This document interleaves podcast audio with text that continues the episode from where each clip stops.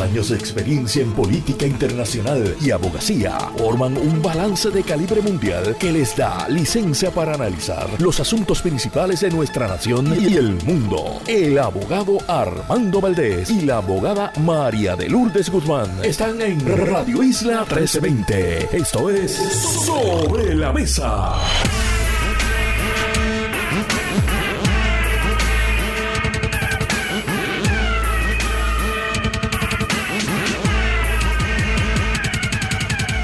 Buenos días Puerto Rico, soy Armando Valdés. Usted escucha sobre la mesa por Radio Isla 1320.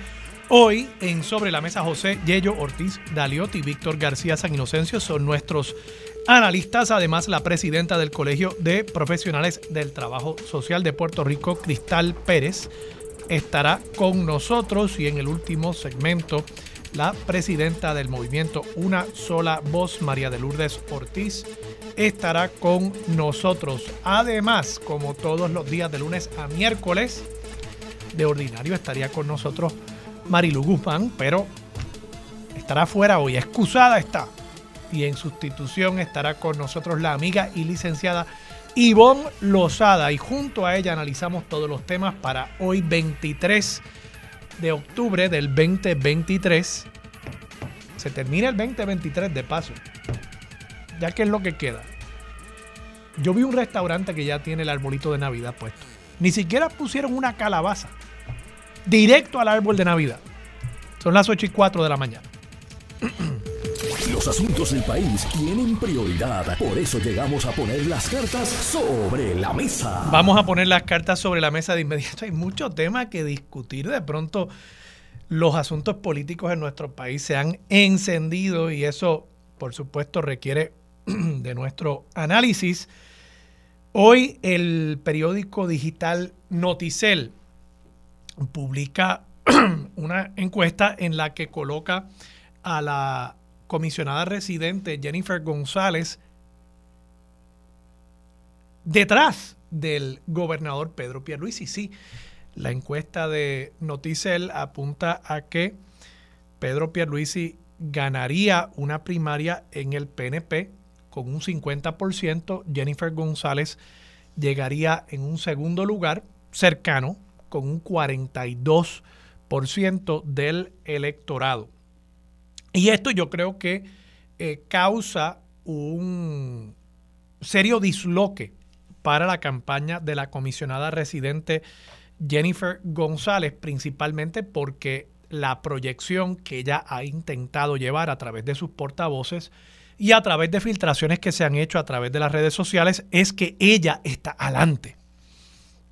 Y hemos visto filtraciones en las que apuntaban a eh, un 70-30, un 80-20 de ventaja para la comisionada residente en sus alegadas encuestas internas. Y ahora con una encuesta pública hecha por un medio de comunicación en Puerto Rico, por una encuestadora que en Estados Unidos pegó el resultado congresional del año 2022 y que es reconocida esta casa encuestadora por una empresa como lo es 538, que mide la efectividad y la precisión de las encuestas y las encuestadoras en Estados Unidos. Esa entidad, 538, la ha evaluado favorablemente a la empresa que hizo esta encuesta, pues ciertamente esto levanta unas dudas acerca de la narrativa que ha estado llevando la comisionada residente y sus portavoces. Y me parece que le da un respiro al gobernador Pedro Pierluisi en esa primaria, un respiro que malamente necesitaba. Habrá que ver qué resultado tiene esto al interior de la primaria del PNP. Yo tengo que admitir que me sorprenden estos números. Pero claro, yo no soy miembro de la base del Partido Nuevo Progresista. En ese sentido, tengo que delatar mi propia parcialidad, mi propio prejuicio. Yo no soy miembro de esa base. No conozco necesariamente la idiosincrasia de esa base. Sé que con distintas personas que yo hablo, que son miembros del PNP, sé que hay un malestar con la manera en que Jennifer González ha estado llevando su campaña inicialmente. Sé que el mensaje que ella llevó diciendo que el país y el gobierno van por mal camino pisó muchos callos. Pisó muchos callos porque el PNP tiene muchos legisladores, tiene la fortaleza y tiene muchos alcaldes. Y en el sentido en que ella planteó e, ese mensaje, no aparentó hacer mucha distinción entre Pedro Pierluisi y el resto del Partido Nuevo Progresista. Y eso ha levantado unas ronchas al interior de la colectividad. Además de que ella ha sido miembro del gobierno. Ella lleva ya dos elecciones aspirando junto con los candidatos a la gobernación de esa colectividad y por tanto parecería ser una especie de autogol, un disparo al pie por parte de la comisionada residente, porque luego ella va a tener, si es que ganase la primaria, ella va a tener que rescatar esas piezas del rompecabezas novo progresista para lograr armar una imagen, una estrategia que la lleve a la gobernación, si es que eventualmente de nuevo ganase esa primaria. Así que yo creo que eso ha causado unas ronchas al interior del partido. Me parece que su manejo de la situación con figuras como Quiquito Meléndez, que yo mismo siento que a Quiquito quizás se le ha ido la mano y ha lucido quizás un poco despechado con todos sus planteamientos, pero, pero, considerando el que Quiquito estuvo al lado de la comisionada residente por tanto tiempo, que fue uno de los portavoces principales de la comisionada residente, el hecho de que de pronto él haya roto tan públicamente con la comisionada residente, más allá de lo que dice sobre esa relación puntualmente, también podría decirnos algo importante acerca de cómo la comisionada residente está trabajando esas diferencias políticas y personales que surgen en cualquier campaña.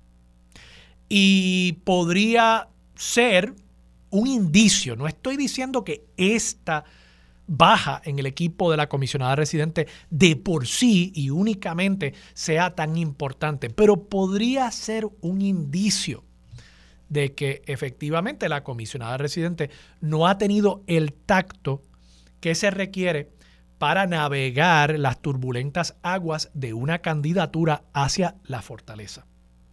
Y lo hemos visto con otras figuras como por ejemplo Kenneth McClintock, que también fue, por lo visto, criticado por unas expresiones que hizo en un programa simple y sencillamente como analista político. No es que estuviera criticando a la comisionada residente, sino que como analista político hizo unas expresiones y eso levantó el furor por parte del equipo de la comisionada residente. Así que si efectivamente están pisando esos callos, si efectivamente la comisionada residente ha llevado un mensaje que parecería criticar a la totalidad del Partido Nuevo Progresista al que ella aspira a presidir. Y si, como yo he planteado anteriormente, la comisionada residente no ha logrado articular ni un mensaje de campaña efectivo, ni establecer que tiene un equipo de campaña, parecería que esa desorganización del equipo de la comisionada residente está comenzando a pasarle factura. Y es que, lo he visto anteriormente, uno puede estar adelante en las encuestas, pero de ordinario, el que gana una elección, el que gana una primaria es el que tiene el equipo mejor organizado, el que tiene la campaña mejor financiada, el que tiene la campaña con el mejor y más disciplinado mensaje. Y me parece que en este caso la comisionada residente no ha tenido esos factores. En cambio, Pedro Pierluisi, con todos sus defectos, con todos sus negativos, ha tenido un mensaje ha tenido portavoces disciplinados que han llevado ese mensaje. Está recaudando muchísimo dinero, incluso hoy el periódico El Nuevo Día, entiendo que la nota es de Gloria Ruiz Cuilan, efectivamente lo es, página 6 del periódico. Pierluisi informa que recaudó durante el trimestre de julio a septiembre 659 mil dólares, llevando la cantidad de dinero que tiene disponible en su cuenta. Esto es después de restarle los gastos por esas actividades que haya tenido. Tiene 3.5 millones de dólares en su cuenta de banco al 30 de septiembre de este año disponibles para comenzar su campaña primarista. La comisionada residente creo que tiene cerca de un millón de dólares. Así que Pierluisi todavía aventaja a la comisionada residente en recaudos casi 4 a 1. Y, de nuevo, tiene mensaje, tiene mensajeros, tiene dinero y tiene un equipo de campaña que ya anunció incluso su director de campaña y ha colocado también un sinnúmero de otras personas en puestos claves al interior de su comité de campaña, mientras la comisionada residente sigue teniendo únicamente a Aníbal Vega Borges, que es su coordinador electoral, haciendo las veces también de portavoz de su campaña y parecería que hasta de director de campaña, cubriendo todas las bases porque parecería que no tiene un equipo.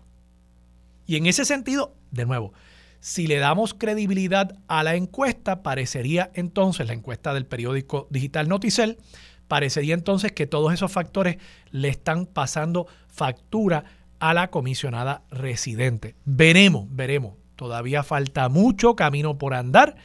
E igual que digo que las encuestas que colocan o colocaban a la comisionada residente adelante por mucho, no necesariamente se materializan el día de la primaria. Lo mismo tengo que decir también de la encuesta de Pedro Pierluisi. Esto es simplemente un retrato hoy, conforme a cómo se hizo esa encuesta y a quién se le preguntó. En este caso dice Atlas, que es la firma que hizo la encuesta, dicen que solamente le preguntaron a quienes dijeron que votarían por el PNP. Que de paso, eso puede levantar incluso unas preguntas metodológicas también, porque una cosa es que usted diga que va a votar PNP en la elección general. Otra cosa es que usted diga que va a ir a votar a la primaria del Partido Nuevo Progresista. Son dos cosas muy distintas. Y en ese sentido, habría que ver si lograron realmente definir el electorado primarista al interior del Partido Nuevo Progresista, porque eso podría cambiar los resultados de la elección. Hay mucha gente que vota consistentemente PNP, pero que nunca va a una primaria del Partido Nuevo Progresista ni de ningún partido. Así que mucho cuidado con llegar a conclusiones. Insisto, la vez pasada, Eduardo Batia en este momento estaba, según las encuestas que publicaba el Nuevo Día, estaba muy, muy adelante de todos los demás candidatos en la primaria del Partido Popular Democrático. Charlie Delgado yo creo que en esta etapa todavía casi no registraba como una figura política reconocida a nivel nacional. Sin embargo, cuando llegó la primaria y después la secundaria, porque tuvimos dos vueltas la vez pasada, ustedes recordarán que Charlie Delgado ganó con más del 60% del voto. Así que mucho cuidado con llegar a conclusiones a partir de encuestas que lo que hacen es reflejar el sentir del pueblo, el pueblo encuestado, en ese momento. ¿Es ese pueblo encuestado representativo del pueblo que eventualmente va a ir a votar? Esa es la pregunta fundamental para realmente darle credibilidad y validez a estas encuestas. De paso, que deje fuera también el hecho de que Pedro Pierluisi es gobernador, está gastando millones y millones y millones en campañas de publicidad con el lema que está cuestionado y que el Contralor Electoral, de paso, dice, está evaluando el de haciendo que las cosas pasen. Y por supuesto ha repartido millones largos, ya probablemente billones, en aumentos salariales a los empleados públicos, bonos por los sobrantes del dinero que nosotros los contribuyentes pagamos. Así que, considerando que los empleados públicos probablemente están sobre representados en el electorado que va a votar en una primaria, quizás no me sorprenda estos datos. Empleados públicos, PNP, agradecidos con el gobernador y cuestionándose si la comisionada residente realmente va a cumplir las promesas que ya Pierluisi está cumpliendo en el caso de, de nuevo, los empleados públicos. De paso, antes de pasar al tema de Juan Zaragoza, solo para reseñar también, el 67% de los encuestados dijo que la comisionada residente, fíjense esto, qué interesante, a veces hay que ir a los detalles, 67% dice que la comisionada residente es desleal. Y claro, la campaña que ha hecho de que el gobierno va por mal camino, no la ayuda en ese sentido y podría ser ciertamente un detrimento para ella en su contienda primarista. Y por otro lado, interesante también, le preguntaron a los encuestados, en tu opinión, cuánto han contribuido cada uno de los siguientes líderes a adelantar la causa de la estadidad para Puerto Rico. La comisionada residente, 28% dice que no ha hecho nada. En cambio, Pedro Pierluisi, 31% dice que ha hecho mucho, 35% dice que ha hecho bastante, o sea, un 66% dice que ha hecho mucho o bastante. La comisionada residente, solo 40% dice que ha hecho mucho o bastante y de nuevo 28% dice que no ha hecho absolutamente nada. Pasando a Juan Zaragoza, en el lado del Partido Popular Democrático, Juan Zaragoza ha dicho que se lanza a la gobernación. Es portada hoy del periódico El Vocero y por supuesto también ha sido noticia aquí en Radio Isla 1320, donde además habrán escuchado el anuncio que está pautando, anunciando su aspiración a la gobernación. Él justifica esta aspiración diciendo que él es un gran administrador y que incluso ha hecho una encuesta que él no toma estas decisiones de manera aleatoria, sino que es una persona bien estratégica y, y que él pagó por una encuesta 30 mil dólares. La hizo con la empresa The Marketing Center, que es del amigo Luis Benave. Es una empresa de encuestas ciertamente de mucha credibilidad en el país. Yo he trabajado con ellos y no tengo por qué dudar de los resultados que Zaragoza está levantando. Ahora, ahora, lo interesante de lo que dice Zaragoza, y quiero citarlo aquí directamente, no tapamos el cielo con la mano, pero yo siempre he sido bien estratégico. Mido mucho las cosas y por eso soy el único candidato que se ha gastado 30 mil y pico de dólares en una encuesta, mientras que ellos están corriendo esto de oído. Yo soy un profesional y corro las cosas metódicamente. Trabajo con estrategia y planes, enfocándome en la ejecución. Dice el artículo, este artículo de paso que estoy citando es de Pedro Menéndez Sanabria del periódico El Vocero, artículo de primera plana. La encuesta encomendada a la firma de Marketing Center realizada entre julio y agosto de 2023 en los ocho distritos senatoriales coloca a Zaragoza al frente en una posible contienda a la gobernación sobre el actual primer ejecutivo Pedro Pierluisi y otras figuras como el líder independentista Juan Dalmau, el coordinador general del Movimiento Victoria Ciudadana Manuel Natal y el fundador del proyecto Dignidad César Vázquez. Interesante lo que no dice Zaragoza no dice si la encuesta midió las posibilidades de Juan Zaragoza prevalecer en una primaria dentro del PPD. Tampoco nos dice si él le ganaría a Jennifer González. Y son dos preguntas críticas. Y son dos preguntas que yo siento la prensa le debería hacer a Juan Zaragoza. Si él está utilizando la encuesta y si él está publicando esos datos para justificar su aspiración, creo que ha abierto la puerta a que uno legítimamente pueda preguntarle sobre esos otros datos. Y yo creo que debería revelarlos si va a ser enteramente transparente. Debería decir si él gana la primaria en el Partido Popular Democrático. Y debería decir si él le gana a la comisionada residente Jennifer González. Y lo traigo porque lo que y ahí sí yo puedo hablar con un poquito más de conocimiento de causa de la base del Partido Popular Democrático. Lo que yo siento es que la figura que se está consolidando al interior del Partido Popular Democrático es Jesús Manuel Ortiz. Incluso el mismo periódico digital Noticel, que hoy publica la encuesta que pone adelante a Pedro Pierluisi, la semana pasada, y no pude discutirlo el viernes porque estuve fuera, el viernes publicaba una encuesta que colocaba a Jesús Manuel Ortiz como el principal contendiente dentro de una primaria en el Partido Popular Democrático con un 44%.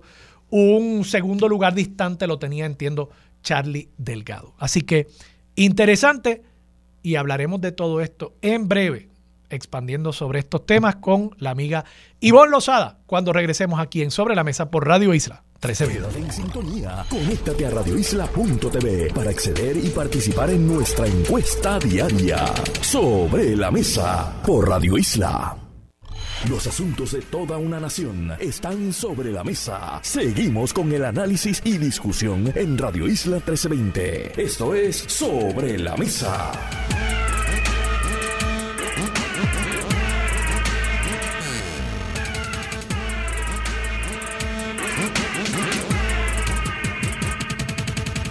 Regresamos, soy Armando Valdés, usted escucha sobre la mesa por Radio Isla 1320.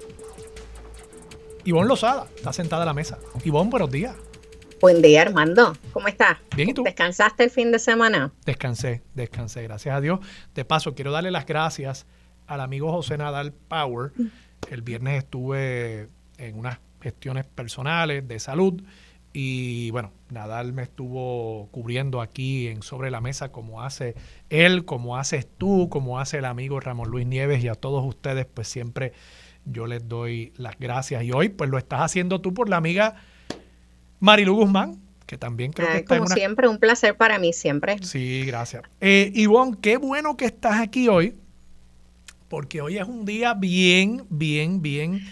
Eh, emocionante para nosotros los que, como tú y como yo, somos junkies de la política, y lo digo en, el mejor sentido de la palabra junkie, pero, pero bueno, hay encuestas, encuestas del periódico digital Noticel, hay primera plana del periódico El Vocero, Juan Zaragoza planteando que él aspira a la gobernación. Empecemos con el tema del PNP. ¿Te ha sorprendido el resultado de la encuesta de Noticel? No. No. Y te lo había adelantado. Esa era mi postura en una conversación que tú y yo tuvimos eh, cuando surge la candidatura de Jennifer González. Eh, no hay duda de que Jennifer González es uno, y voy a decirlo, que, que no se ofendan, eh, por favor, las feministas, pero para incluir entre hombres y mujeres, una de las políticos más fuertes en la historia política moderna de Puerto Rico. Eh, y esto obviamente incluye políticos y políticas. En el, para, no, para que no se piense que estoy hablando de mujeres en la política nada más. Pero ciertamente también aquí hay una cultura de eh, política en que el incumbente siempre tiene mayor control, no tan solo sobre la estructura electoral, sino sobre los recaudos. Eh, y Pierluisi me parece que puede llevar una delantera en las primarias. Eso no quita que si las elecciones fueran mañana y Jennifer fuera directo a las elecciones, ella tendría muchísimas más posibilidades, probabilidades de eh, prevalecer en una elección, quizás más que las que tendría un Pierre Luisi que está debilitado hoy. Pero las primarias, la dinámica de las primarias y las elecciones generales son muy distintas. Sí, yo, yo estoy de acuerdo contigo que, a veces nosotros eh, nos dejamos llevar por la percepción pública, particularmente en los medios, digamos, los llamados medios mainstream, y la base de un partido es una burbuja aparte. Es una burbuja aparte. Tú y yo, pues no somos PNP, no, no, conocemos necesariamente esa burbuja. Pero yo planteé un sinnúmero de factores que podrían estar pesando sobre el parecer de esos electores al interior del Partido Nuevo Progresista, que de paso, el que va y vota en primaria es el corazón del corazón del corazón del rollo más en estos momentos en que también los electorados se han ido achicando, ¿verdad? Hubo un momento en que, no recuerdo ahora si fue la primaria de Roselló y Fortuño, pero en esa primaria yo creo que votó más de medio millón de personas. Probablemente eso no lo vayamos a ver en este momento, porque si votara medio millón en la primaria del PNP, pues básicamente tienen asegurada la gobernación. La vez pasada creo que votó un millón de personas en la elección general, ¿no? Si tuvieran medio millón de electores, pues ya tienen el 50% del electorado. Así que estamos hablando de un elector achicado, por tanto, es probablemente un elector más purista, es un elector quizás más, eh, más radical. Es lo que está pasando de paso, eh, tanto en el Partido Demócrata como en el Partido Republicano con sus primarias, que los que van a votar en esos procesos en Estados Unidos tienden a ser la extrema derecha, la extrema izquierda, dependiendo del partido, y en ese sentido pues lleva a los candidatos a asumir unas posturas. Y aquí interesantemente, no sé cómo tú ves esto, la encuesta de Noticias dice que los PNP ven a Jennifer González como alguien, 28% de los PNP ven a la comisionada residente como alguien que no ha hecho nada para adelantar la estadidad. Sí, no, que es cierto, no he hecho nada. Pero, pero, pero sería cierto también de Pierluisi, ¿tú no crees? ¿Perdón? Que sería cierto también de Pierluisi. Sin embargo, a Pierluisi le adjudican haber hecho mucho más. Hay algo que yo he percibido en esta nueva eh, era política eh, que tiene que ver con las transformaciones internas, particularmente de los que llaman los partidos tradicionales.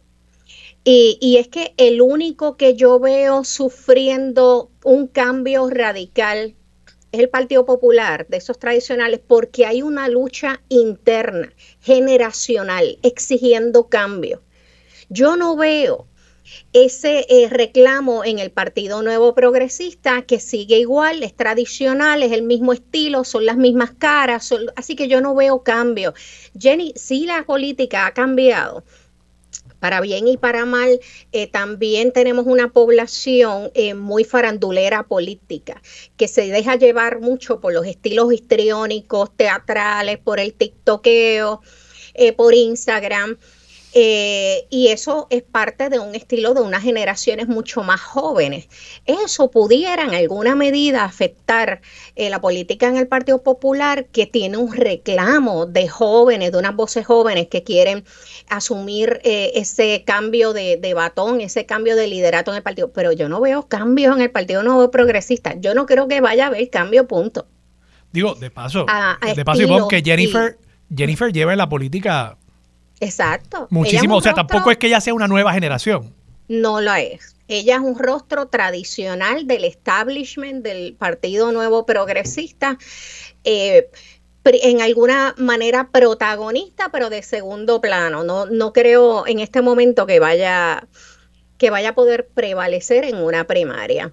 De paso, la, este, la, comisionada residente saca unas expresiones esta mañana y y, me parece interesante. Yo creo que las expresiones como tal son una muestra de la desorganización y la falta de equipo que tiene.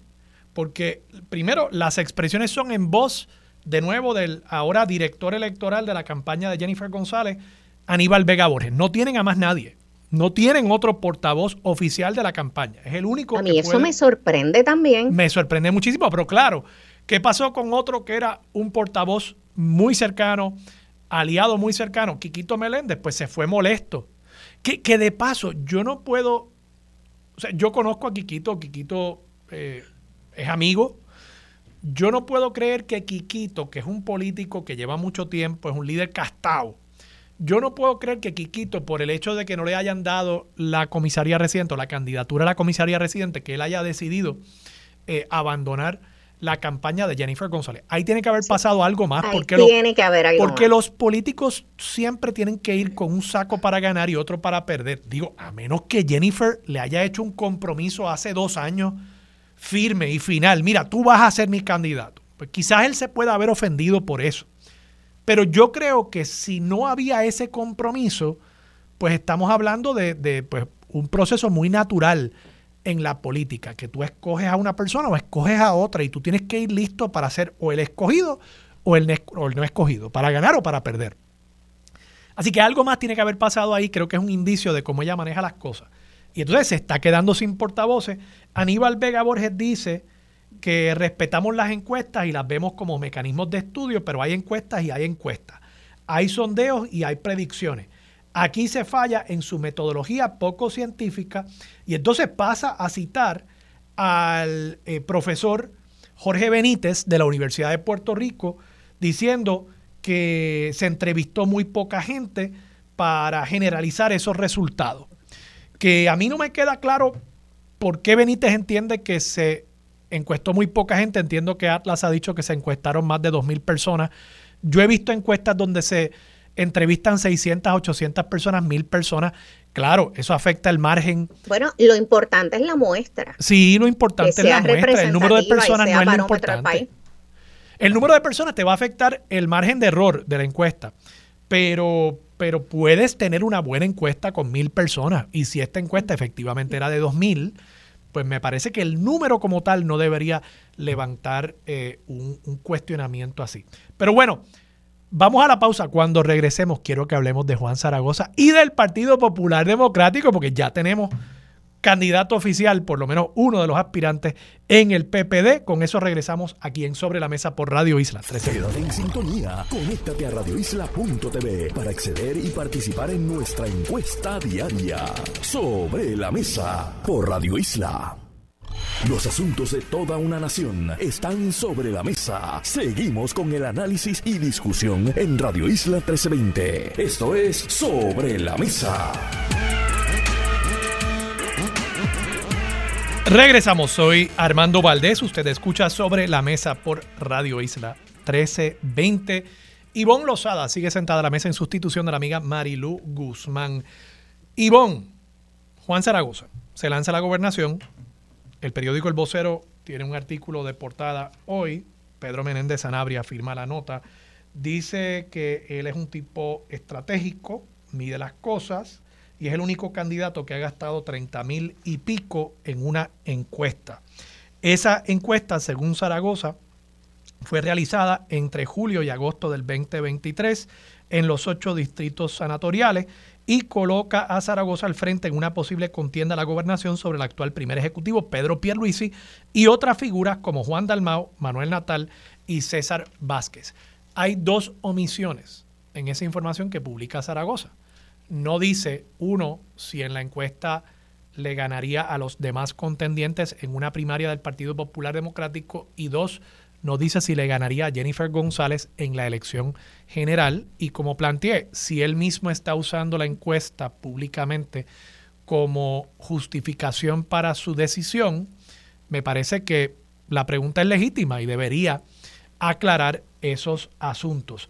Añado al análisis, para pasarte el micrófono, que el periódico Noticel publicó la semana pasada, el viernes, los resultados de su encuesta y aquí los tengo, los había eh, había hecho referencia a ellos de memoria.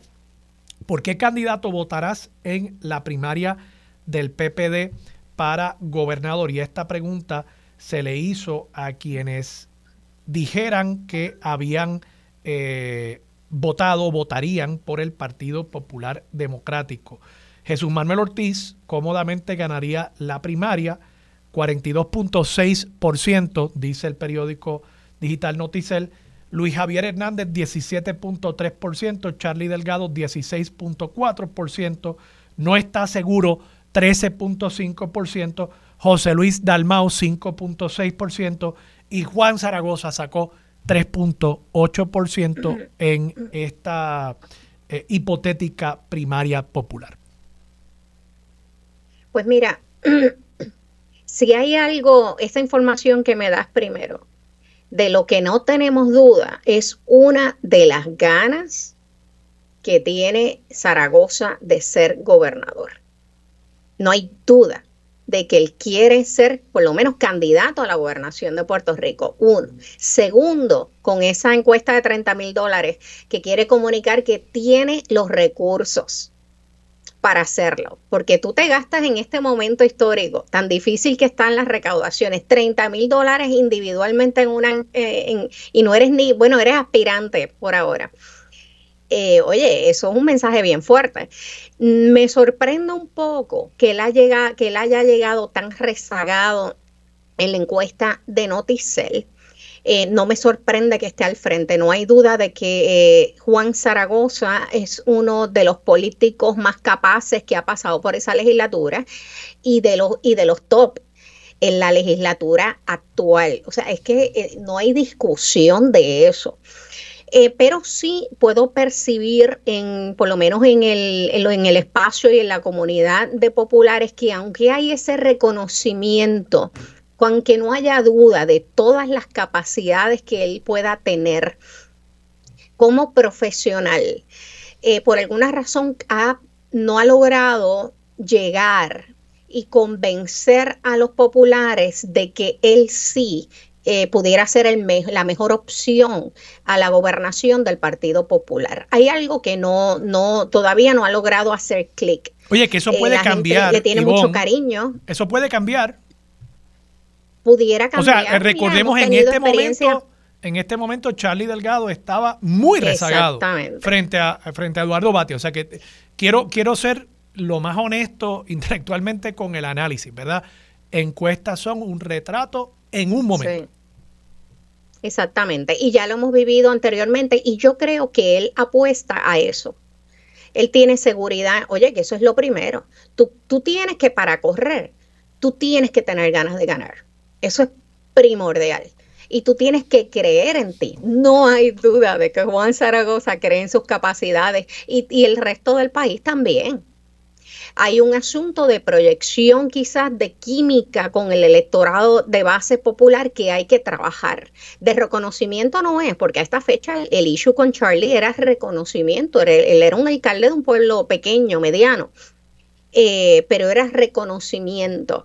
Eh, hay que ver, él lo tiene. Fíjate, tú, traes, tú, traes un, tú, traes, un, elemento bien importante ahí y, y puede ser en detrimento de Zaragoza porque eh, efectivamente a Charlie no lo conocían. Entonces Charlie todavía tenía la oportunidad de crear una proyección en torno a sí mismo y yo creo que en la primaria lo hizo súper efectivamente. O sea, la campaña de, de, Charlie fue textbook politics. Pero me parece que Zaragoza, en cambio, no tiene ese problema ni tiene esa oportunidad. A Zaragoza ya lo conocen. Entonces, en la medida en que ya a ti te conocen, y la gente no está optando por tu candidatura o por tu aspiración, eso es un mensaje. Ahí sí, hay un problema ahí. Y en el caso de Charlie, Charlie tuvo problemas manejando issues, particularmente de política pública social en los medios, pero en el one-on-one con la gente tenía un carisma extraordinario. Sí, y, una química con la gente que quedaba encantada con él. De acuerdo. Y lo de los issues fue más que nada ya en la, en la elección general. No, no fue tanto en la etapa primarista. Y yo creo que en la etapa primarista, Eduardo, mi amigo, mi hermano, tuvo muchos más problemas en esa etapa primarista, por ejemplo, con, con su manejo del tema de Wanda Rolón, por ejemplo, que hizo unas expresiones un poquito, eh, eh, ¿verdad?, desatinadas en aquel momento sobre, sobre esa figura. Yo creo que eso acabó, acabó costándole con un sector religioso al interior del PPD. Eh, ¿Tú crees que tú crees que Juan Zaragoza todavía él eh, haya espacio para que él reconsidere? Porque también es cierto, yo, yo traigo otro caso de la, de la primaria pasada, Carmen Yulín Cruz. Si Carmen Yulín Cruz hubiese aspirado a la comisaría residente, yo creo que hoy ella sería eh, comisionada residente. Yo creo que eh, se hubiesen eh, puesto, echado a un lado otros candidatos a la comisaría, el pueblo popular se lo habría agradecido y muy posiblemente ella hubiese logrado recabar una, un apoyo de ciertos sectores de la izquierda, consolidar el PPD, un PPD agradecido con que ella evitase esa primaria. Y, y, lo digo porque, de nuevo, hay ciertas figuras que la gente las ve en una posición y no en otra. No es que no te quieran, es que te quieren para otra cosa. Y Juan Zaragoza, por ejemplo, podría ser un gran candidato para San Juan. Y creo que los populares se lo agradecerían muchísimo, pero no sé si hay ese espacio. Sí. Pues yo creo que de aquí a diciembre, que es cuando cierran las candidaturas, es difícil ver que Zaragoza eh, cambie de opinión. Él está muy seguro, ha invertido esfuerzo y evidentemente dinero enfocado hacia esa candidatura y él cree en él que es positivo, pero bueno, eh, pudiéramos estar perdiendo un, recurso extraordinario si las primarias pues no, no se dan, el resultado de las primarias no son favorables para él. Y, te voy a decir algo, para elogiarlo tanto a él como Jesús Manuel, si la primaria acabase siendo entre esas dos figuras, porque yo creo que nada despinta que Jesús Manuel también va a anunciar su candidatura, máxime después de ver estos números. No tiene razón para no decir, pues mira, yo, yo estoy disponible. Me dicen por ahí que Luis Javier probablemente va a optar por otra candidatura. Me dicen por ahí que lo mismo va a pasar con Charlie Delgado. Y José Luis Dalmau yo personalmente no creo que tenga nada que buscar, pero... Yo creo que él está claro ya en su... Yo creo que él debe estar claro y, yo le recomiendo que no oiga a quienes quieren mantener la puerta de su oficina de presidente del Senado abierta, que le están diciendo cositas bonitas al oído, ¿verdad? Que no oiga a esa gente, que, que oiga a otra gente que realmente tenga sus mejores intereses en mente. Pero si la primaria se redujera a Zaragoza y Jesús Manuel, me, complace y, creo que sería una primaria donde no se llegaría a lo personalista, sería una primaria de ideas. Son dos personas que no son de estar eh, generando controversia, eh, controversias personalistas y en ese sentido yo creo que el Partido Popular podría, después de ese tipo de primaria, volver a unirse y encaminarse potencialmente hasta fortalecido a, una elección general. Así que veremos, veremos qué sucede. Ivonne, tenemos que irnos a la pausa. Regresamos con más de Sobre la Mesa por Radio Isla 1320. Quédate en sintonía. Conéctate a radioisla.tv para acceder y participar en nuestra encuesta diaria. Sobre la Mesa por Radio Isla. Los asuntos de toda una nación están sobre la mesa. Seguimos con el análisis y discusión en Radio Isla 1320. Esto es Sobre la Mesa. Bueno, gente, regresamos aquí a Sobre la Mesa por Radio Isla 1320. Yo soy Ivonne Lozada en sustitución de la compañera Marilu Guzmán, quien se está tomando el día de hoy. Y como todos los lunes, nos acompañan el ex senador José Yello Ortiz Aliotti y el ex representante Víctor García San Inocencio. Buen día a ambos, Yello, Víctor. Saludos, eh, saludos a ti, Ivonne, saludos a todo el público y saludos a Víctor. Víctor, saludos a ti también, que estabas en, en, segunda voz. Sí, saludos, saludos a Yello, a ti, a toda la radio Sé que hay varios temas políticos que tocar. De hecho, me gustaría un poco hablar de la propuesta de la eliminación de la crudita, pero antes, porque siempre nos envolvemos y nos abrumamos hablando de los fueguitos de las semanas y las peleas políticas. Y hay un asunto que pasa por alto y para mí es importante que es que ayer se cumplieron 50 años de la partida de uno de los puertorriqueños más grandes de nuestra historia. Bueno, en realidad catalán boricua, que es el maestro Pablo Casals de Fillo, que falleció un 22 de octubre en el 1973 en auxilio mutuo. Y me preocupa cómo la figura de Pablo Casals así como otras figuras de la historia de Puerto Rico y eventos de nuestra historia han pasado a ser víctimas de la crónica eh, falta o de la amnesia colectiva que vive este país. Yo creo que Pablo Casals ha sido una de las figuras más grandes y las aportaciones que tiene y que decidió en el retiro de su vida venir y hacer de Puerto Rico su hogar eh, para aportar, fue un humanista eh, también, de hecho fue merecedor de la Medalla de la Libertad de Estados Unidos otorgada por John F. Kennedy, eh, de la Medalla de la Paz de las Naciones Unidas, fue un pacifista, un humanista, un activista político, más allá de músico, fue un activista de derechos humanos. Y por alguna razón en este país, pues no, ahí se nos cayó alguien por alguna razón este país tiene una tendencia a borrar de la memoria colectiva a personajes como este. ¿Quién me queda en línea, Yello o Víctor? Hola, se me cayeron los dos, no puede ser. Bueno, de todas maneras, en lo que nos reconectamos eh, a los panelistas, ayer de hecho el historiador Pedro Reina publicó una breve pero muy precisa columna sobre el maestro Pablo Casals. Eh, que quien, como dije, eh, vino a vivir en el 1955, decidió mudarse a Puerto Rico y eh, de hecho su mamá es mayagüezana. él fue entre los logros que tuvo, obviamente, esas transformaciones fue la creación del Festival Casals, la, Orquesta Sinfónica en el 1958, el Conservatorio de Música en 1959. Eh, y con estas tres instituciones obviamente cambió para siempre lo que era la cultura musical de Puerto Rico. Casals vivió una vida muy larga, fructífera, que marcó su apego, marcado por su apego al poder redentor de la cultura frente a la insensatez de la guerra de aquella época teniendo que vivir un exilio en Francia desde el 1939 a causa de la Guerra Civil Española y eventualmente la Segunda Guerra Mundial. Eh, durante esos años de destierro vivió momentos de gran precariedad personal aferrado al violonchelo, que lo consagró en décadas antes como el principal chelista de su tiempo. Me dicen que tengo ya a Víctor y a Yello en línea. Sí, sí, bueno, estoy aquí en línea. Estamos, aquí.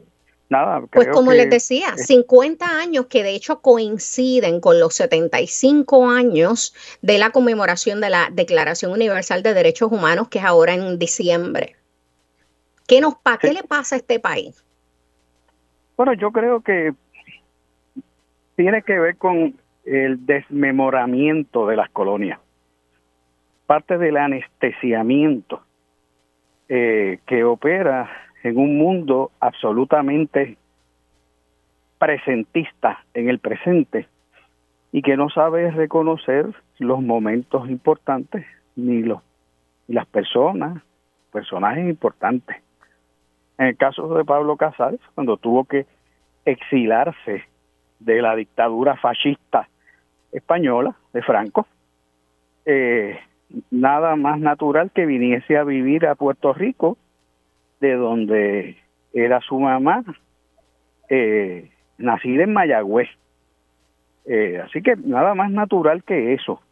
No escogió venir a Puerto Rico, como dicen algunos que, que los millones de puertorriqueños en Estados Unidos que escogen irse allá van a buscar la estadidad. Afirmo que no vino a buscar el Estado Libre Asociado, aunque algunos lo han querido pasear y pavonear como eso vino porque vino a la cuna de su mamá, eh, que había nacido aquí, obviamente mucho tiempo antes, fines del siglo XIX.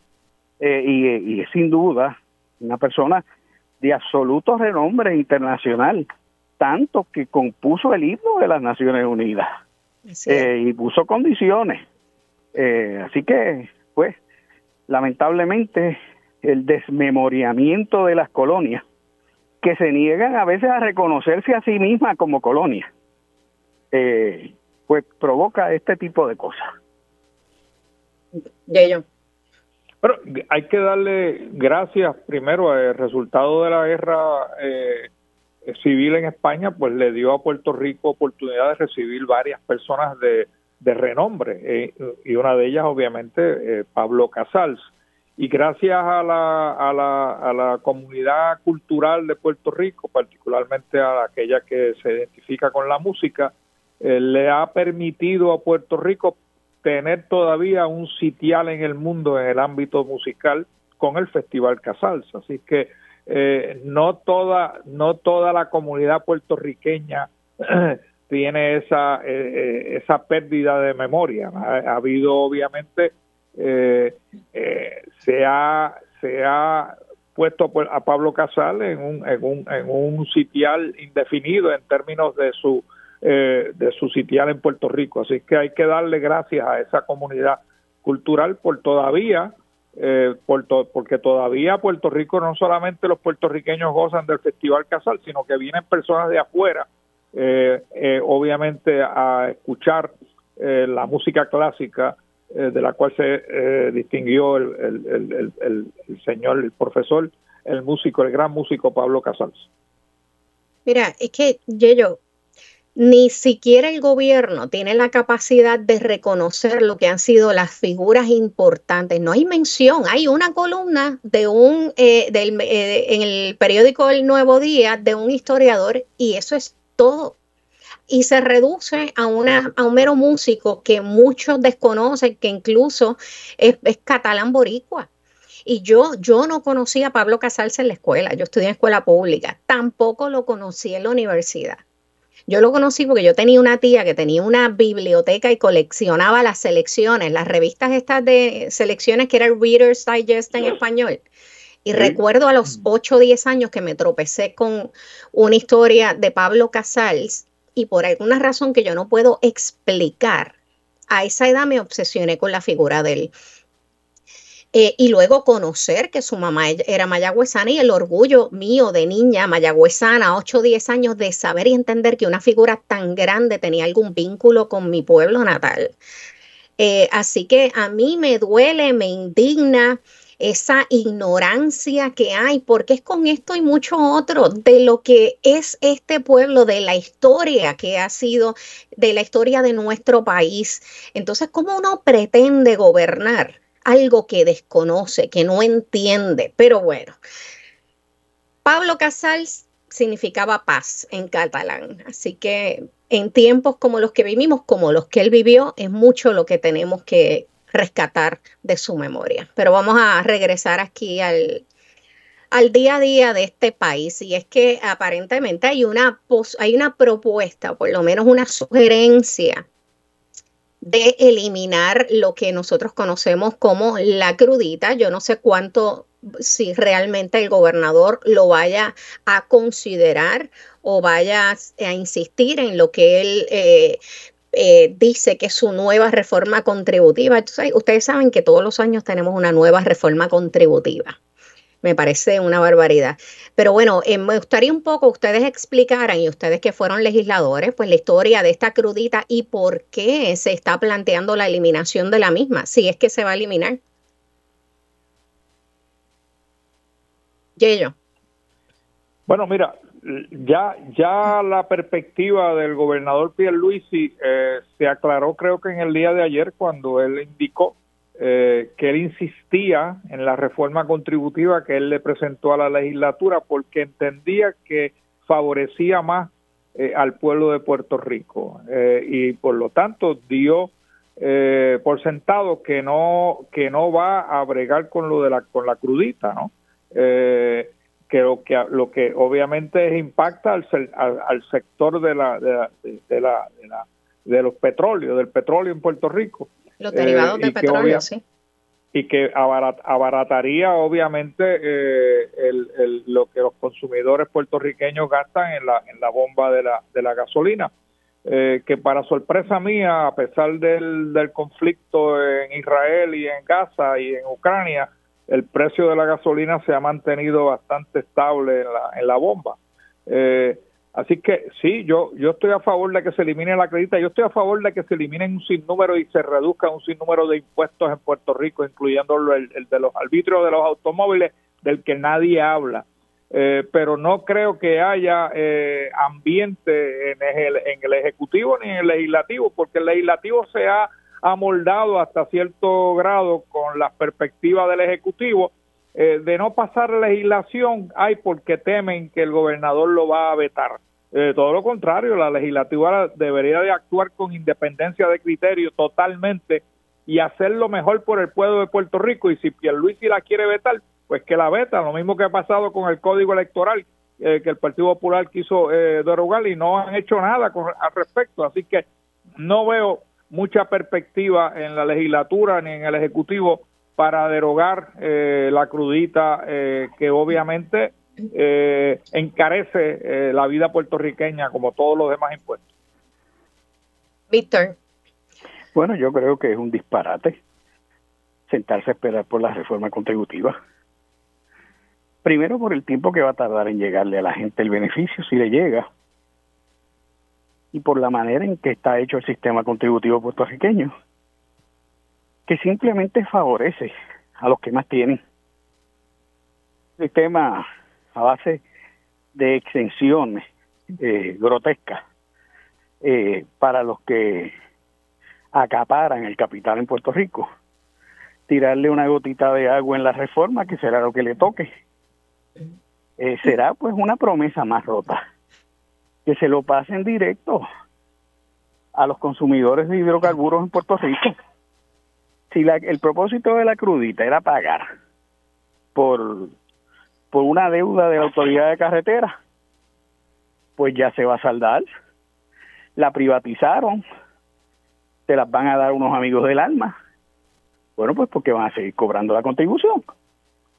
Eh, simplemente que se elimine la contribución Empecemos por ahí, si hay buena fe. Yo pudiera estar algo de acuerdo eh, con Víctor eh, sobre todo, pero con una variante. O sea, aquí se cantan pelados para unos programas. Ahora mismo ayer estaban los empleados de comedores escolares que están cobrando menos del mínimo federal que cobran los del sector público. En condiciones injustas de trabajo, ¿no? Es así, lo que pasa es que ese dinero no se va a utilizar para ellos. Eso irá a parar en contratos a amigos del alma pues mejor que vaya al ahorro de los contribuyentes todos. Todos consumimos aquí derivados del petróleo. O tenemos que pagar más caro por lo que se consume. Esa crudita es un vampiro. No desde los tiempos en que se aprobó recientemente. Es que eso se ha renovado por años. hay que quitarlo. Y si ya se acabó la excusa, que por favor no estén afilándose los dientes para usar ese dinero para más contrataderas. A mí, a mí, es que aquí el gobierno está malo bregando con, se le, sobran dinero, se cantan pelados con una cosa, le sobran chavos y en lugar de invertirlos donde hacen falta, ¿qué hicieron la última vez, ahora hace par de meses, dárselos en bonos de hasta 11 mil dólares a empleados, sin ningún tipo de criterio. Eso es para comprar votos, eso es para comprar votos, eso es una compradera de votos. Lo que pasa es que los empleados gubernamentales saben, después de haberlos matado a palos, de haber, después de haberle quitado eh, las pensiones, que le cojan el cheque y le voten en contra. Así, así es. Así es. Y, hay, y hay que recordar, Ivonne, que cada vez que aquí se menciona un aumento para los empleados, eh, como se como se reseña hoy en la prensa, un posible aumento impuesto por el gobierno federal a los empleados exentos, eh, los grandes intereses se oponen, se opusieron a la reforma laboral eh, que beneficiaba a todos los empleados de Puerto Rico, particularmente a los dos exentos, y ahora se oponen también a los aumentos a los exentos. O sea, todo beneficio, todo aumento de salario para el empleado público o para el empleado privado, los grandes intereses, incluyendo el gobierno, se oponen. Así que, y hay que cambiar ese tipo de dirección porque el empleado puertorriqueño es uno de los más trabajadores y merece eh, igual compensación. Eh, yo, yo no acabo de entender. Otro, otro grupo que de hecho voy a estar hablando con la presidenta de los profesionales del trabajo social en un rato, que también están eh, reclamando mejores sueldos y condiciones de trabajo. Y como le dije, pues digo, y son muchos, la YUPI, o sea, este reclamo es por todo el gobierno de empleados mal pagos, en, en terribles condiciones de trabajo. Eh, y me da gracia, un poco relacionado a esto, que esto no era tema, que Pierluisi plantea como si fuera novedoso, y sale creo que hoy en el periódico, este equipo de trabajo entre familia y el Departamento de Educación para abordar el tema del maltrato de menores, como si fuera una novedad. O sea, no se supone que es eso lo que tuvieran, lo que, lo que hacen y lo que debieron haber estado haciendo desde su creación estos dos departamentos. ¿Están ahí o los perdí de nuevo?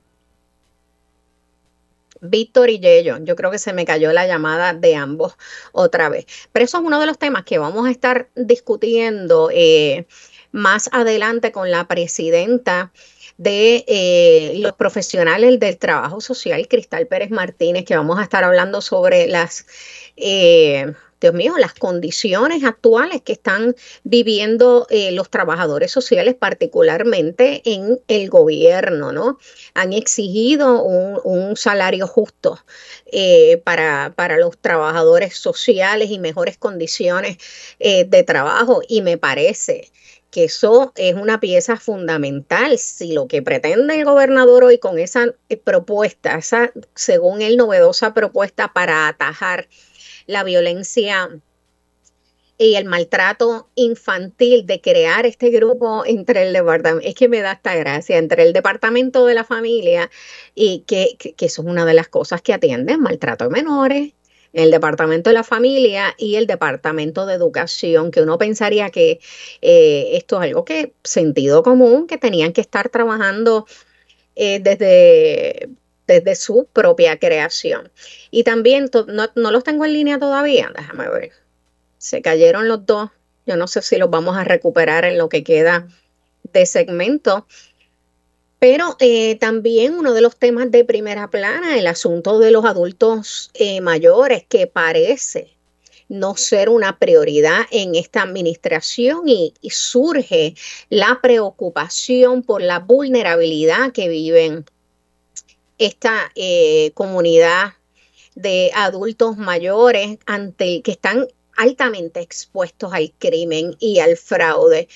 Eh, hemos visto cómo se han eh, dado, cómo han surgido estos asesinatos últimamente terribles de adultos mayores que han estado desprotegidos, ¿no? En su casa, que viven solos. Un poco también habíamos discutido la situación, porque son los adultos mayores y también lo que son las condiciones de los cuidadores formales e informales de esta población. Eh, muchos de ellos, la mayoría, que son mujeres. Eh, que están los, por lo menos los informales que están al cargo del cuidado de sus familiares o de sus cónyuges en una en avanzada edad. Y uno se queda pensando con todo esto también en la discusión de la, de la crudita. ¿Dónde están las prioridades del país? Cuando es evidente que la razón principal de cualquier gobierno que se llame democrático es la protección de las comunidades más vulnerables.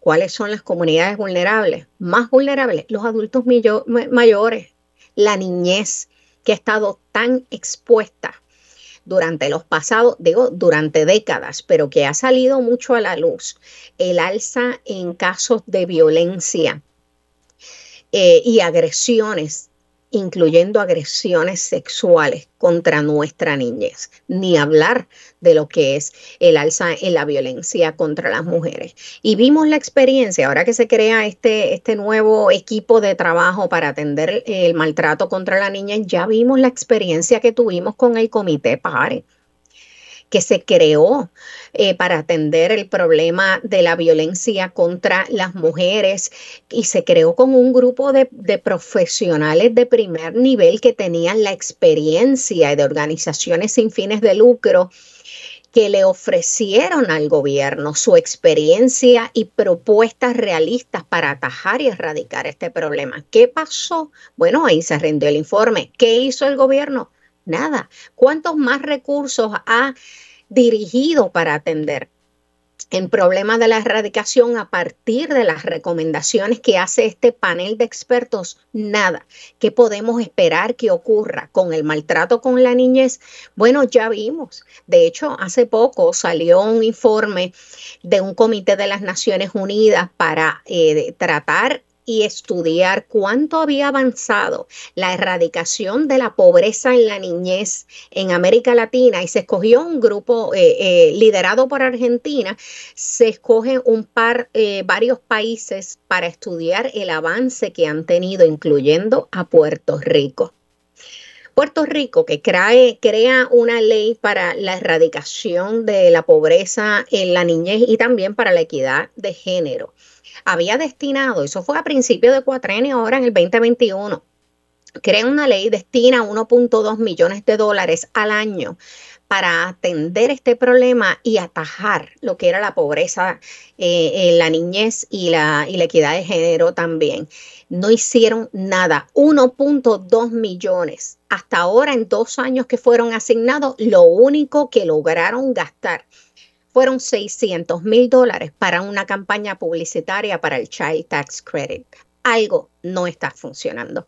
Pero bueno, gente, se acabó este segmento. Nos vamos a una breve pausa. Cuando regresemos, nos visita María de Lourdes Ortiz, presidenta de Una Sola Voz, sobre precisamente el recorte de fondos a organizaciones comunitarias y sin fines de lucro. Así que no se vayan, porque regresamos a Sobre la Mesa por Radio Isla 1320. Quédate en sintonía, conéctate a radioisla.tv para acceder y participar en nuestra encuesta diaria. Sobre la Mesa por Radio Isla. Los asuntos de toda una nación están sobre la mesa. Seguimos con el análisis y discusión en Radio Isla 1320. Esto es Sobre la Mesa. Regresamos aquí a Sobre la Mesa por Radio Isla 1320. Yo soy Ivonne Lozada en sustitución de Mario Guzmán durante el día de hoy. Y me acompaña eh, María de Lourdes Ortiz, presidenta de Una Sola Voz, sobre el reclamo que están haciendo de recortes de fondos a organizaciones comunitarias y sin fines de lucro. Bienvenida, eh, María de Lourdes. Saludos, buenos días, ¿cómo están? Muy bien. Eh, veo que están eh, varias organizaciones sin fines de lucro, han estado reclamando a, las, a la Asamblea Legislativa que se acaben de aprobar los fondos destinados a, organizaciones que son necesarios, no para la operación, para la, para la prestación de servicios esenciales que ustedes le dan a la, a la comunidad. Así que cuéntenos qué es lo que está ocurriendo, cuál es el reclamo de ustedes y cuál es el tranque en la Asamblea Legislativa.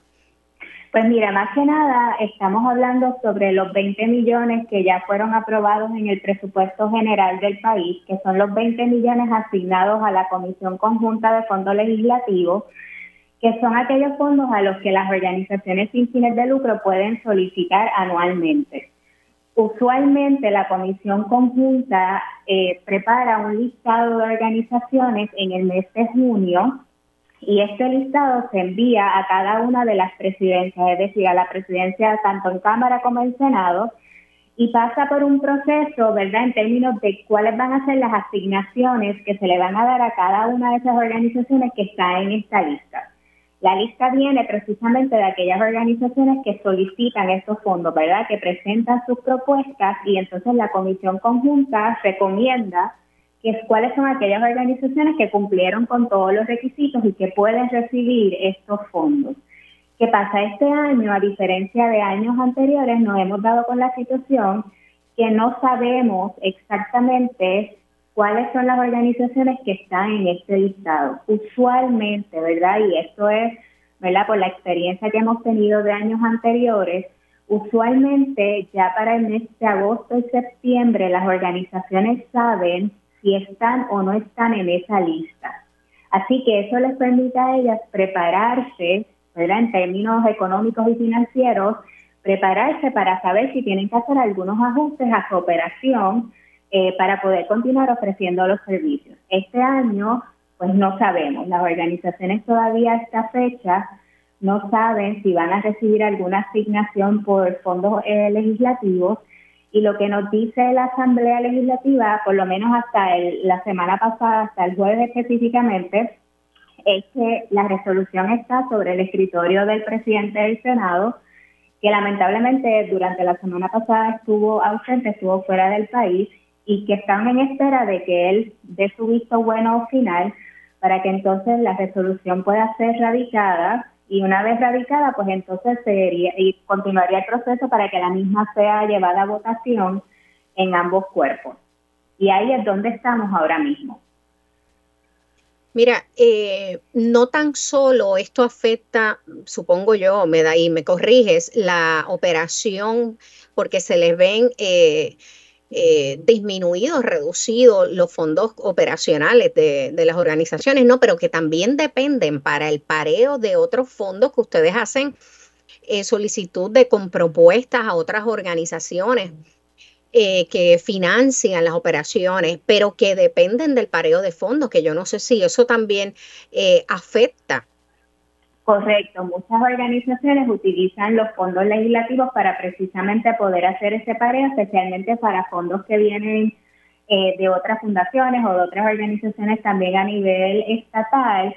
Y nuevamente, al no saber con cuánta asignación van a estar contando, pues, pues muchas veces hay fondos a los que ellas mismas no se atreven a solicitar porque no saben, o sea, no, no tienen una, una, un panorama mucho más claro ¿verdad?, de cuánto sería la asignación en términos de fondos legislativos para entonces poder utilizarlo como pareo.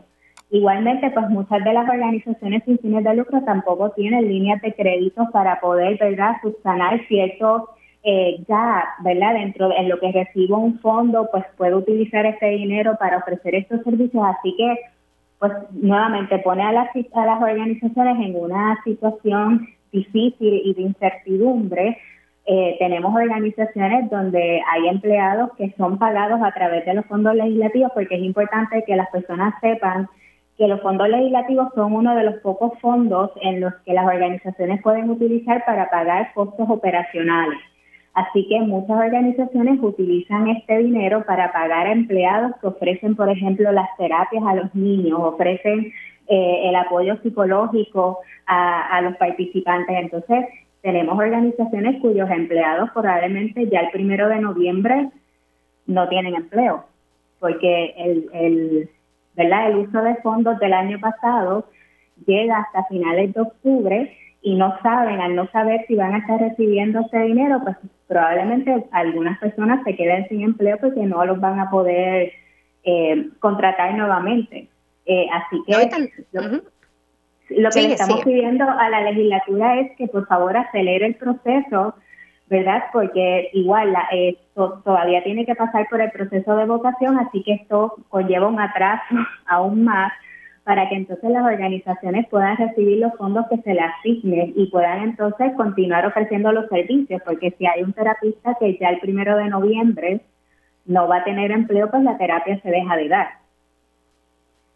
Eh, se estaría en, en caso eh, en el, caso de aquellas organizaciones que utilizan estos fondos para parearlos con otros fondos que reciben, eso diría que sería el doble el impacto eh, de fondos que estarían recibiendo y muchas tendrían que cesar operaciones. El problema, gente, los que nos están, nos están escuchando, las organizaciones sin fines de lucro en este país hacen el trabajo que no puede hacer el gobierno y que no hace, de dar servicios esenciales a comunidades vulnerables que nos necesitan, a comunidades de diversidad funcional, adultos mayores, mujeres en situaciones de violencia de género, a maltratos de niños, a, jóvenes que quieren em, eh, iniciar empresas, todo. Usted piensa en todo, a comunidades de vulnerabilidad, de, eh, en situaciones de pobreza. Y lo vimos y yo lo he repetido antes, vimos la función tan importante de las organizaciones sin fines de lucro cuando nos tocó eh, la experiencia de María, quienes levantaron este país, quienes estaban ahí de manera inmediata preparados para apoyar, asistir y levantar este país fueron las organizaciones sin fines de lucro. Esos comedores comunitarios no los levantó el gobierno, los levantaron organizaciones comunitarias y sin fines de lucro y el apoyo que le dieron y también en la zona sur oeste cuando eh, la experiencia de los terremotos y también cuando las pandemias. Este gobierno no puede funcionar sin las y el país tampoco sin el apoyo y el servicio y el trabajo de ustedes organizaciones sin fines de lucro. Y me puedes un poco abondar, son sobre 125 organizaciones que ustedes agrupan que trabajan muchos de estos servicios que me gustaría que les explicaras al país para que entiendan el impacto. Sí, en el caso específicamente del movimiento Una Sola Voz, actualmente nosotros agrupamos aproximadamente 125 organizaciones. En el caso específico de los fondos legislativos, 80 de esas organizaciones reciben fondos legislativos, pero en términos generales todas nuestras organizaciones reciben fondos a través de distintas agencias gubernamentales. Así que eh, todas ofrecen servicios que de alguna manera apoyan la labor que, realiza, ¿verdad? Que se supone que, lleve a cabo el gobierno a nivel central. Eh, como movimiento, nosotros lo que queremos es precisamente agrupar y apoyar al, al, tercer sector en Puerto Rico, a las organizaciones sin fines de lucro, para que precisamente las organizaciones puedan continuar aportando al desarrollo social y económico del país. Así que llevamos a cabo distintas iniciativas, unas enfocadas más en lo que es advocacy, ¿verdad? O abogacía, que es lo que estamos haciendo ahora mismo, levantando la voz a nombre del tercer sector y a nombre de estas organizaciones y tratar también de visibilizar el trabajo que hacen las organizaciones sin fines de lucro, especialmente cuando nos cuando hablamos sobre servicios esenciales, cuando hablamos sobre la recuperación del país, ¿verdad? Que como muy bien mencionas, las organizaciones son las que dan la cara, son muchas veces los primeros respondedores porque son precisamente las organizaciones las que conocen a sus comunidades, son las que pueden abrirse paso ante distintas emergencias y luego que ellas logran hacer ese primer contacto, entonces pueden empezar a canalizar ayudas. Así que eso es una de las cosas que tratamos también como, como movimiento de dar a conocer ese trabajo que realizan las organizaciones y cómo también podemos comenzar a fortalecer esta red de organizaciones, ¿verdad? La red, eh, que las organizaciones que forman parte del movimiento, ya sea a través de capacitaciones o a través de distintos talleres, eh, ¿verdad? Basado en las necesidades que tienen, que tienen las organizaciones. Pero más que nada es bien importante que las personas sepan, ¿verdad? el rol tan importante que juegan las organizaciones eh, sin fines de lucro en Puerto Rico, especialmente ante las comunidades de mayor vulnerabilidad, que son lamentablemente las que ahora mismo no tienen acceso a los servicios esenciales que se supone ofrece el gobierno. Así que merecen todo nuestro apoyo y nosotros sabemos y, ¿verdad? Por las conversaciones que hemos tenido con distintos legisladores, ellos reconocen el rol importante que juegan las organizaciones a nivel social, pero lo que les estamos pidiendo es que entonces actúen a favor de ese sector, ¿verdad? Eh, agradecemos mucho que reconozcan la labor, pero también es importante que por favor tomen las acciones correspondientes para que el sector se sienta apoyado eh, a nivel gubernamental. Y eso es lo que estamos solicitando ahora, específicamente en todo esto que tiene que ver con los fondos legislativos, porque al final del día, pues todos nos vamos a ver afectados, ¿verdad? En términos, no, hay un efecto directo en términos de los participantes que, que son los que reciben los servicios de estas organizaciones, pero también a nivel de país, ¿verdad? Si una organización deja de ofrecer unos servicios que son sumamente esenciales, pues a nivel de país vamos a tener también un efecto. Vamos a tener una crisis en el país si ustedes dejan de funcionar y les quitan el apoyo, como ha pasado en los pasados años, que de hecho, previo a esto ya la habían reducido a un 60% muchas organizaciones. Pero bueno, María de Lourdes, gracias por compartir con nosotros esta valiosa información. Espero que en el Senado haya alguien escuchando y entendiendo el efecto que tiene esta situación que pone en precariedad a las organizaciones comunitarias del país. Bueno, gente, eh, nos vamos a una pausa. Cuando regresemos se sienta a la mesa Cristal Pérez Martínez, presidenta del Colegio de Profesionales del Trabajo Social, sobre los retos que hoy enfrentan como profesionales. Así que no se vayan porque regresamos aquí a Sobre la Mesa por Radio Isla 1320. Quédate en sintonía. Conéctate a radioisla.tv para acceder y participar en nuestra encuesta diaria. Sobre la mesa por Radio Isla. Los asuntos de toda una nación están sobre la mesa. Seguimos con el análisis y discusión en Radio Isla 1320. Esto es Sobre la Mesa. Bueno, y llegamos aquí al último segmento de Sobre la Mesa por Radio Isla 1320. Yo soy Ivonne Lozada en sustitución de Marily Guzmán durante el día de hoy. Y me acompaña Cristal Pérez Martínez, presidenta del Colegio de Profesionales del Trabajo Social, para hablar un poco de los retos. Y no es nuevo, los retos que hoy llevan tiempo enfrentando como profesionales. Cristal, qué bueno tenerte aquí nuevamente. Saludos, buenos días, gracias por invitarme. Eh, cuéntanos qué está ocurriendo, ha habido poco avance. Yo te tengo que decir que la figura del trabajador social, cuando yo veo esas primeras planas del gobierno, del periódico, eh, con relación hoy a los adultos mayores. Veo lo que está pasando con eh, la violencia contra la niñez, incluyendo agresiones sexuales, la violencia contra las mujeres y no veo y veo esas propuestas que surgen hoy como que ay vamos a hacer un grupo entre familia y educación no me diga pero no se supone que eso es lo que hacen. Yo veo y percibo hasta cierta manera una incomprensión y hasta un, eh, una falta de valoración en lo que es la figura del trabajo social, que para mí es una pieza fundamental en la transformación social del país y en esa atención a lo que son las comunidades vulnerables que hoy necesitan y son prioridad eh, deberían ser prioridad en la agenda de política pública. Cuéntanos qué está pasando. Pues precisamente yo creo que tu análisis es bastante acertado y algo que también tenemos que recordar del trabajador social es que nosotros somos una profesión política, que nuestra encomienda como profesión no es solamente dar un servicio directo a estas comunidades, sino es hacer un acervo o eh, una investigación social para entonces poder ir al, al Estado y decirle, hola Estado, estas son las necesidades que nuestra ciudadanía tiene, vamos a utilizar la política pública para arreglarlo, para erradicarlo, para minimizarlo como, ¿verdad? Como mínimo. Y, eso es sumamente importante que lo tengamos presente eh, para cuando pensamos en trabajo social.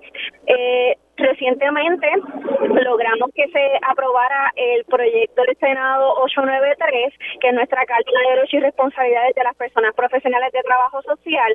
Y lo importante de esta carta es que nosotros como profesionales y esto es una línea, ¿verdad? Esto es algo que yo tengo muy presente conmigo misma de mi personal, es que una cosa es la vocación, a mí me encanta lo que yo hago, yo sería trabajadora social hasta el resto de mis, de mis días, pero la vocación es suficiente para yo poder lograr todo lo que tengo que lograr si las condiciones de trabajo no me permiten poder lograr la meta que precisamente mi agencia me está eh, solicitando. Y el reclamo que tenemos los trabajadores sociales es que necesitamos mejores condiciones laborales y no es solamente una justicia salarial, que eso es verdad, eso es otro otra parte de lo que estamos reclamando, pero necesitamos condiciones en donde tengamos buena supervisión, en donde tengamos espacios seguros para tener intervenciones confidenciales, eh, necesitamos recursos de dinero, de dietas, de millaje, necesitamos protección porque a veces los trabajadores sociales nos ponemos o nos exponemos a ambientes que pueden ser de alto riesgo para nuestra salud física y inclusive cuando surgen situaciones a veces lamentablemente las agencias no responden adecuadamente a ese profesional cuando surgen las situaciones. Entonces nuestro reclamo es que las agencias a través de esta carta tengan la obligación de cumplir con estos requerimientos. Ok.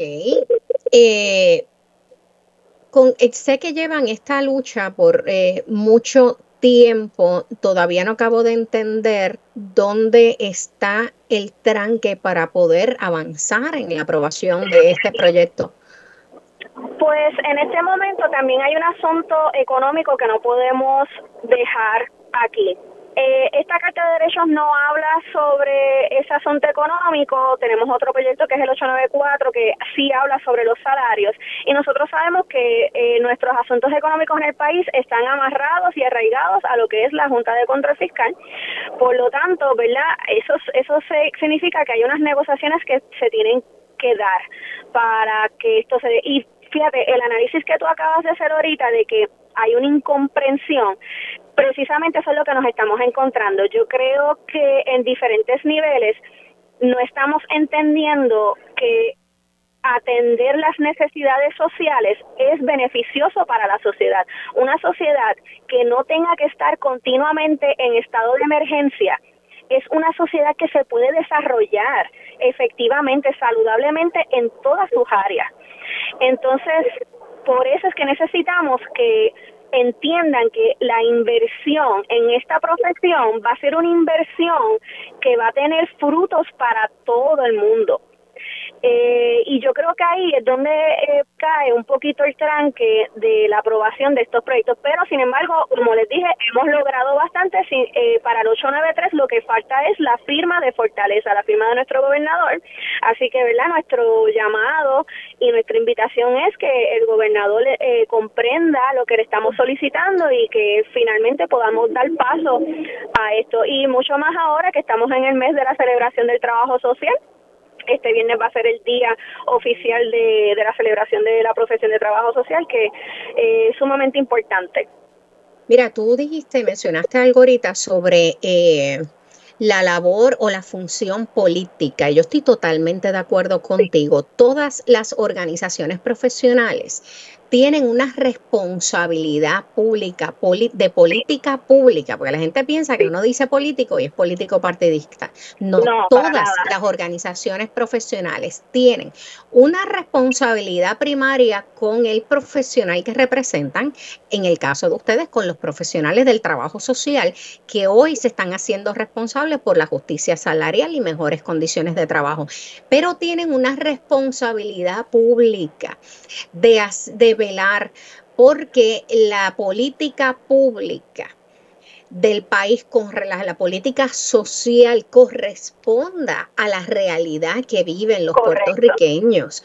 Eso pasa como yo con el colegio de abogados. Los abogados tenemos el colegio como colectivo, tenemos una responsabilidad de intervenir, pelar y proponer políticas públicas para, para crear un marco jurídico que corresponda a la realidad del país y pasa con los médicos.